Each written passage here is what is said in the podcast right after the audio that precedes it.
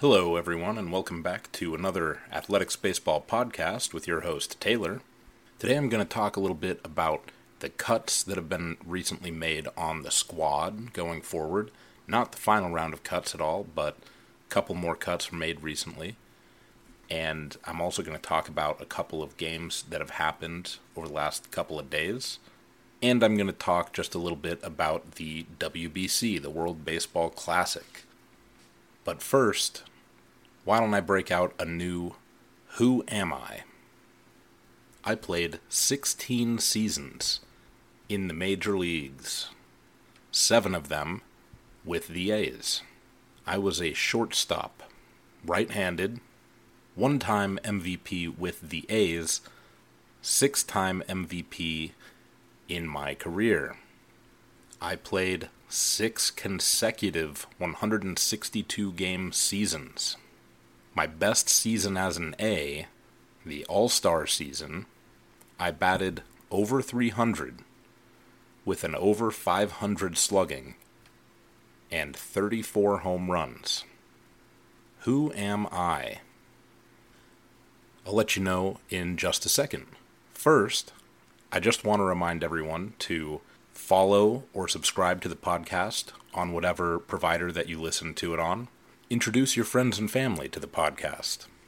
Follow the podcast on social media Instagram at athletics underscore baseball underscore podcast, Twitter at athletics underscore pod, and reach us at this podcast at athleticsbaseballpodcast at gmail.com finally, consider reaching out to the Mayor of Oakland, Mayor Thao, whether it's an email at office of the mayor at oaklandca.gov or maybe on her Twitter account. Well, who am I? I am Miguel Tejada. That's right, of Moneyball 2002 season A's fame. If you guessed Miguel Tejada, then you were correct.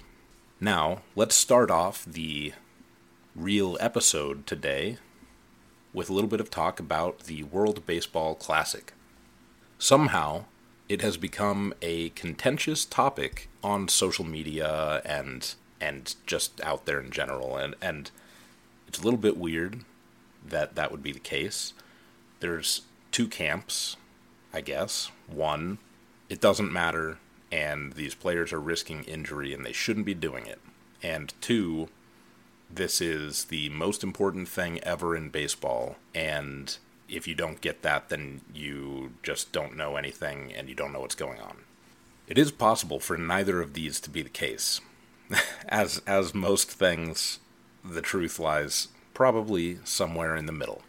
So, my opinion you're probably sick if you've heard of this topic at all. You're probably sick of hearing of it by now, especially now that the WBC is over. But my take is that it's a really cool tournament, and the games that I did watch were a ton of fun. And I think that trying to say that these players shouldn't be doing it is kind of a little ridiculous because look at all the injuries that we've already had in spring training. Are you going to say that these guys can't get can't get ready for the regular season by playing scrimmage baseball games in order to get themselves ready. What people have been doing forever. No, this is that's just how it is. And some guys throw their back out with a sneeze or get a hernia coughing or trip on their way into the dugout during practice and like twist their ankle or something. And players also obviously as they have already been happening that players get injured during spring training games and during the off season, like Fernando Tatis breaking his wrist while riding a motorcycle. What are you going to do? Put all these players in a bubble other than when you trot them out to play 162 games and then put them right back in the bubble? They've got families, they've got stuff to do. They want to have fun and you know, they're a big part of the reason I would guess that most of them are doing it is because they're good at it and it is a great living doing what hopefully you enjoy. And are you going to tell that tell someone that what they're working for and what they want to do they can't they can't spend their money how they want. They can't spend their off season how they want. It's just kind of ridiculous. So every player that was there wanted to be there. No one was forced to do it. A lot of people turned it down because they were focused on different things. Guys with a contract year coming up, or rehabbing from injury, or they had a slump last year and they're trying to break it, and maybe they felt they needed a different environment than what a big stakes tournament would provide. All that said, what I really want to talk about was the WBC was fun.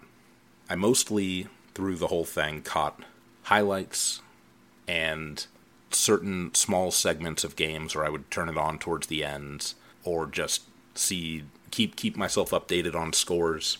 But once it reached the end there, the semifinals and, and the finals really intense. I mean, I watched most of the US Cuba game, all of the Japan Mexico game, and all of the US Japan game, aside from all the snippets that I saw through the tournament. And the US Cuba game was a blowout, but the Japan Mexico game was. You could not script baseball to be more thrilling and intense and nerve wracking than that. And you could not script a more perfect, maybe maybe not perfect for U.S. fans or the U.S. team, but the final game, U.S. versus Japan, you could not script a more perfect ending. The U.S.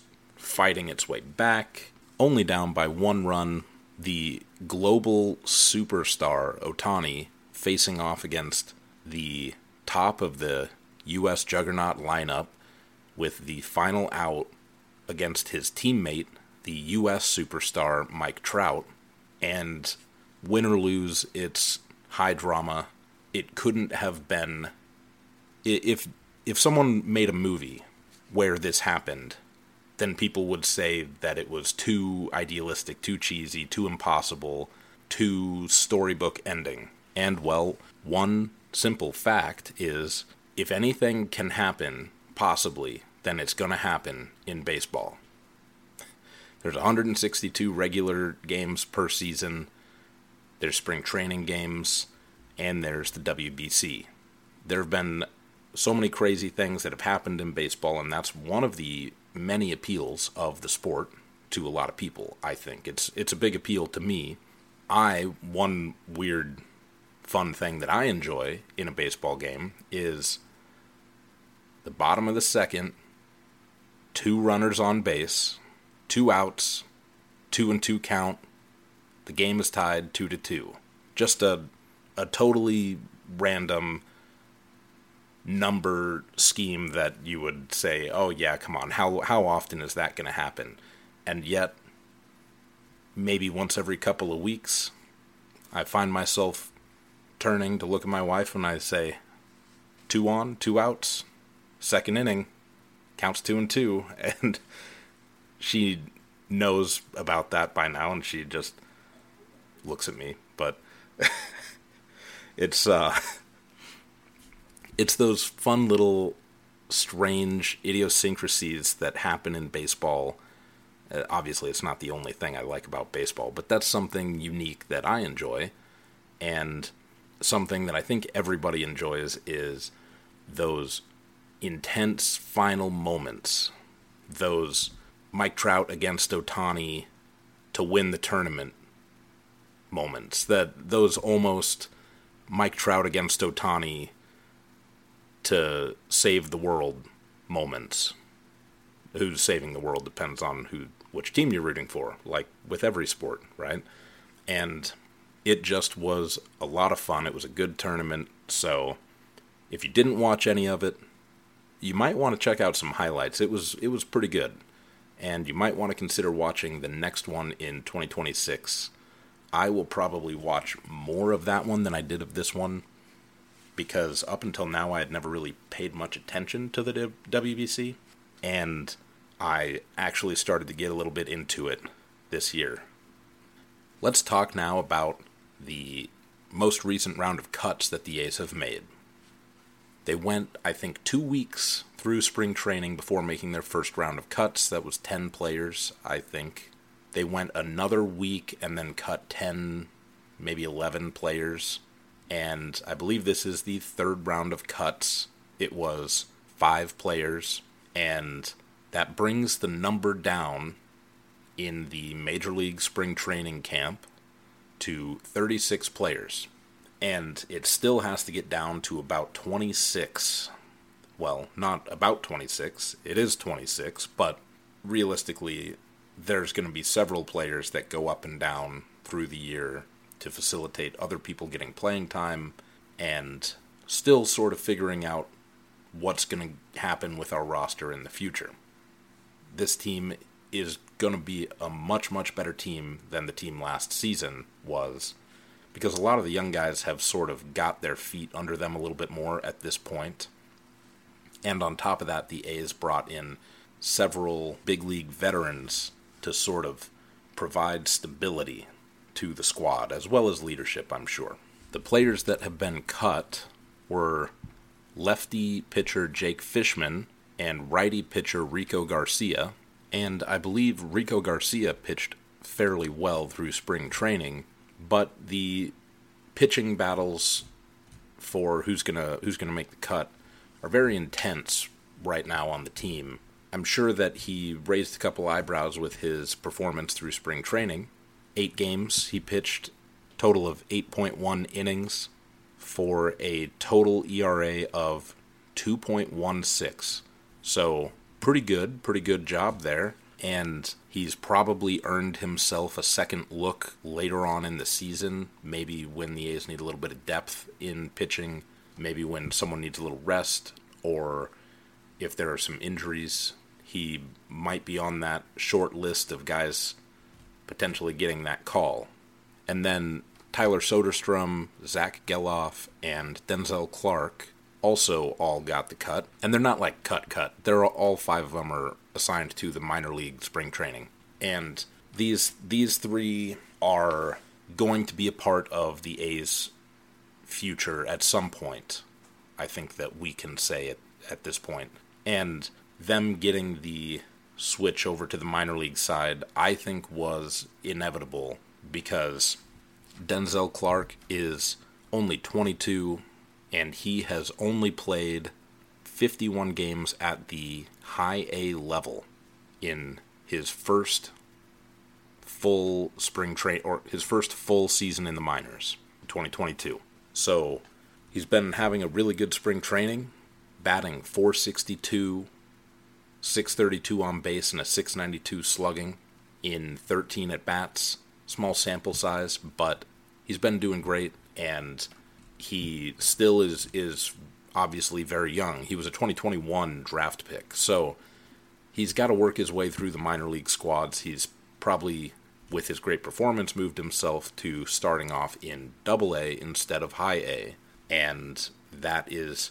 something that hopefully he can look at the situation and be happy about that and just know that his hard work did help to move him through the minor league system probably a little bit quicker.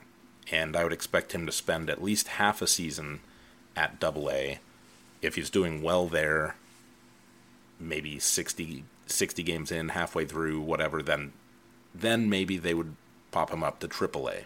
But you know, you got to go through typically all the minor league levels, work with all the different coaches, maybe take something away from one particular coach helping with one particular thing that maybe advances you a little bit in your game.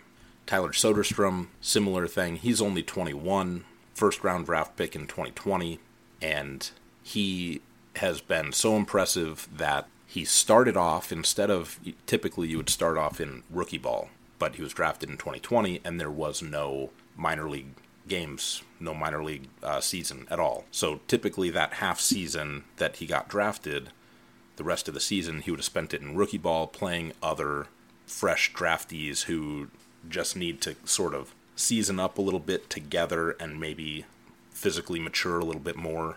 It's often the case for guys who are drafted out of high school, like Tyler Soderstrom was.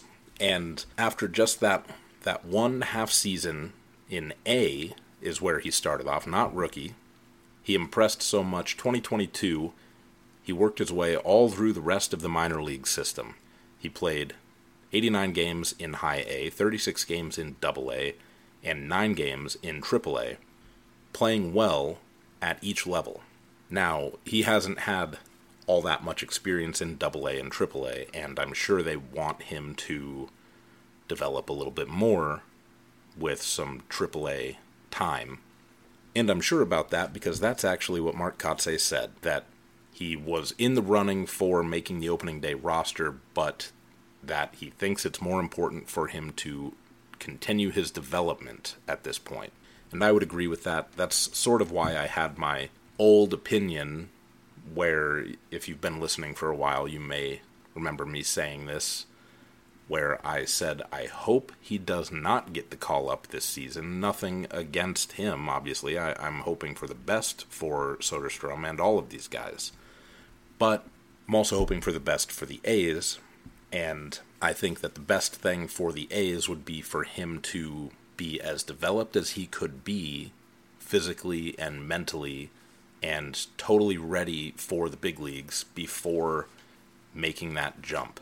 And then we get an extra year of service time from him as well, which is important for the A's when typically the players on your team are on the clock, as in you might have them for five years and then get ready to say goodbye. So you want those five years, you want all of them to be productive, especially when you're looking at a guy and saying, I really hope this guy's a superstar. Well, it would kind of suck if his first, if, if a guy's first two years were not very good, and then you only had a superstar for two to three years. Whereas maybe if someone gets a little bit of extra development in AAA, maybe they are more ready to go when they do get that call. Similar sort of situation for Zach Gelof. He is 23, second round pick in 2021. He's only had two years in the minors. The first year he went one game at the rookie level, 32 games at single A, and then for some reason, three games at triple A. I don't know what happened to high A or double A and why you would do that three games in AAA, but he did very well in those three games.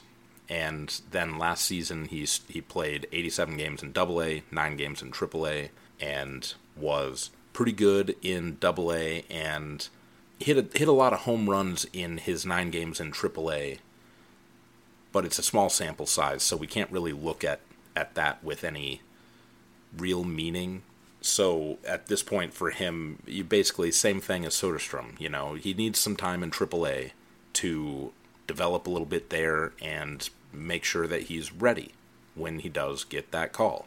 So uh, like I said, I think all three of those guys are going to be a factor in the A's squads in the future. But they're all really young. Each one of those three guys, that's Denzel Clarke, Tyler Soderstrom, and Zach Gelof, each one of them has only had two seasons in the minor leagues. And for each one of them, the first season that they had was not a full season. Gelof only had 36 games his first minor league season. Soderstrom 57, and Denzel Clarke, only seven games his first minor league season. So I know you guys are, are hungry for some wins and really want to see a, a great A squad out there, and I'm exactly the same, I promise. But these guys need probably another year, maybe at least a year in some cases, before they're ready. They had a good spring training, now let them prove it in some higher level minor league games. Seeing these guys go down should not be alarming for any of you. They'll be back. And in the meantime, we've still got a bunch of guys to sort through to figure out who's actually going to make the cut. And we're still playing all sorts of guys right now as these spring training games go on. There was no game on Monday, but the game on Tuesday was a really good one So Tuesday we won 6 to 5 against the Angels in a comeback and Wednesdays we lost 4 to 2 against the Cubs and we fought the whole way. Very good games and we played a ton of different people on the lineup for each game. Let's check out the Angels game first since it happened first. And pitching wise, Adam Oller started the day off, had himself a not great day. It happens. I think it was his first bad day off the mound here. Two innings pitched, four earned runs, three walks, six hits. One of those hits was a home run, only one strikeout. So, for whatever reason, he was not dealing on Tuesday. Luckily for the A's for winning that game, pretty much everyone else was was doing pretty good that day, pitching wise. And Austin Briggs threw a scoreless inning. Zach Jackson threw an inning where he let up a solo home run. That just happens. No big deal. And Dany Jimenez threw a scoreless inning. JT Ginn threw three scoreless innings striking out one and letting in one hit. That's a nice line. And then he actually got the win because the A's took the lead during his tenure. Rico Garcia got a save, one scoreless inning with two hits and one strikeout. So overall, other than Adam Oller struggling to start the game off, the pitching was, was good all the way through, and everybody's allowed a bad day off the mound now and then even Jacob DeGrom, Max Scherzer, it happens. The A's put up some good scoring that game, helping out these pitchers with their good performances. Eight hits, five walks. Ryan Noda's been struggling a little bit at the plate lately, but I'm sure that he's going to figure it out. He is a really good hitter, and his patience at the plate is next level. And I think, honestly, I hope you're listening, Ryan Noda. Although I'm sure your actual trainers have better advice than I have to give. But I think that what might be hurting him right now is that he is swinging big. He he really wants some hits and he really wants some big hits, I think. And I think that it is a mental thing and that it's hurting his approach at the plate and causing him to get behind in the count early on. And that just gives the pitcher too much room to do what they can do and not give you anything good to hit, right? That's, I mean, you get an 0 2 count, and then the pitcher can kind of just do what they please, right? So, to me, the key to opening up some more hits for Ryan Noda and maybe some some bigger hits, right, is for him to take a more patient approach at the plate from the beginning of these at bats and get the pitcher behind in the count so that the pitcher then has to give you a real strike, something that you can actually hit. I don't know. I mean, I'm sure there's more going into these things than that, but I that's just something I've noticed that I think he's been very aggressive in the beginning of these at bats, and it, it has caused him to get behind in the count a few times. But I think that once he figures this stuff out, once he once he figures out what's going on and corrects it, that he is going to be great for us at the plate through this season. With those eight hits, a lot of people had good days at the plate on Tuesday. Tony Kemp with one hit, Tyler Wade, two for two. Laureano two for three. McCann with one. And Ruiz, two for two.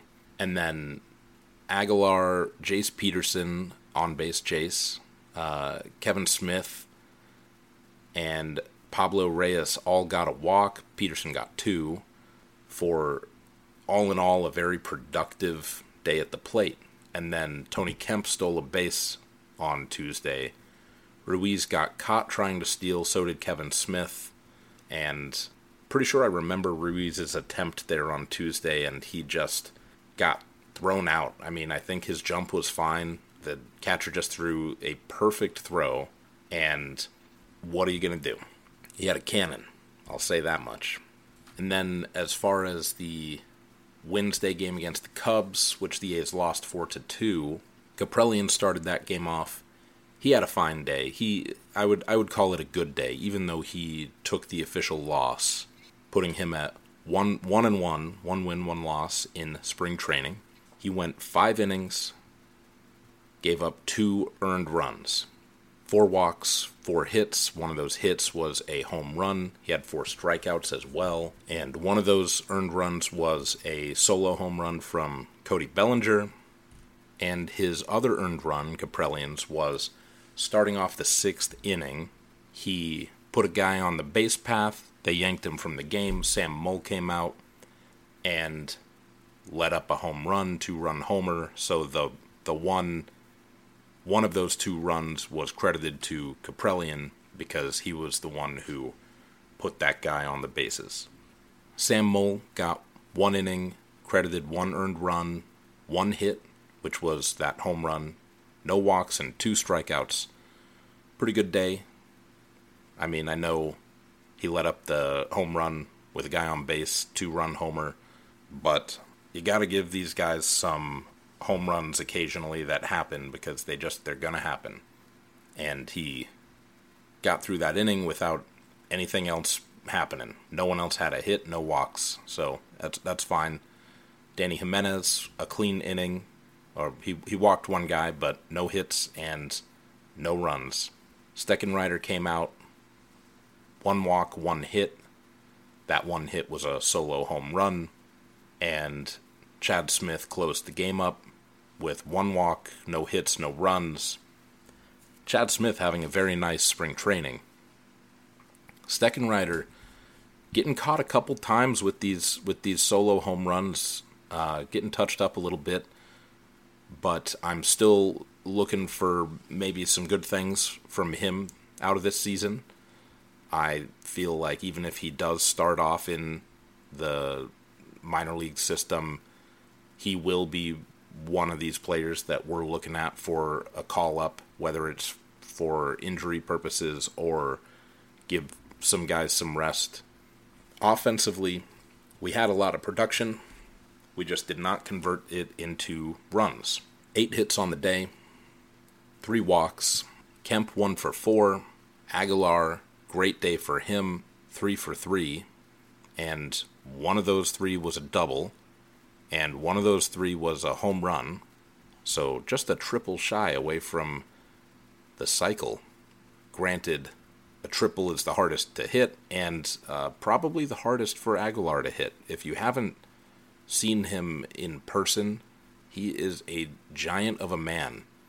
And I'm not saying he is slow necessarily, but he is a first baseman and a big guy, and I would think that he would not be the person I'd expect to be hitting triples a lot. Maybe I would see Nick Allen, and he's already done that this spring training. Ruiz, Pache, maybe. Some of the guys that are maybe known for being a little bit speedier. And so he went three for three. Perfect day for him. And then they uh, pulled him out of the game, let him get some rest out of all that, out of, after all that running he did. Langeliers, he had a hit, one for three. Pablo Reyes, one for two for him. And Esteury Ruiz, two for two again. So that's two different, two games in a row now. He's two for two. And that's really going to make his spring training numbers look much more impressive. Now, he is batting 325 with a 404 on base and a 475 slugging with one home run, three doubles, and six stolen bases. Only four strikeouts in spring training as well. So there was a point at which he was struggling early on in spring training. He went hitless in his first four appearances, a total of six at bats, a total of eight plate appearances. And that's not exactly what you want when you are trying to make your way onto the big league squad and in competition with other people for the few slots available. However, after that point, he did quickly start to turn it around, and he has had a very impressive spring training. these last couple of weeks here. Who's going to end up making the cut? It's really hard to say at this point. It's going to be a tough competition for every single available slot. Pache, one walk on his only plate appearance of the day. Jace Peterson, same thing, one walk, one plate appearance, and Conner Capel, one walk in two plate appearances. Uh, one hit was also a double, I should mention that. So, a lot of offense. It was a game where the A's really grinded it out and had some good prospects for the comeback win there towards the end of the game. And it just didn't happen. It just didn't get put together in the right way. Hits with guys on bases and, and things like that. But, you know, these two games and all the games over the weekend as well, uh, all these games lately, the A's have been fighting. They've been fighting really hard, showing a lot of grit and toughness when I know it's spring training, but the pressure is on for a lot of these guys where they don't know if they're going to be on a major league squad this year. And some of them might not know if they're going to make a major league squad ever. There's still that question for, for some guys. And there's there's a lot of fight in this team that I have seen in these games this last like week or so. A lot of really great performances. And whether it makes us World Series winners or not this year, it's definitely going to make us a very fun team to watch, I think, win or lose. Well, I hope you enjoyed today's episode. Hope you all have a great rest of your week and a great weekend. I will talk to you guys on Monday.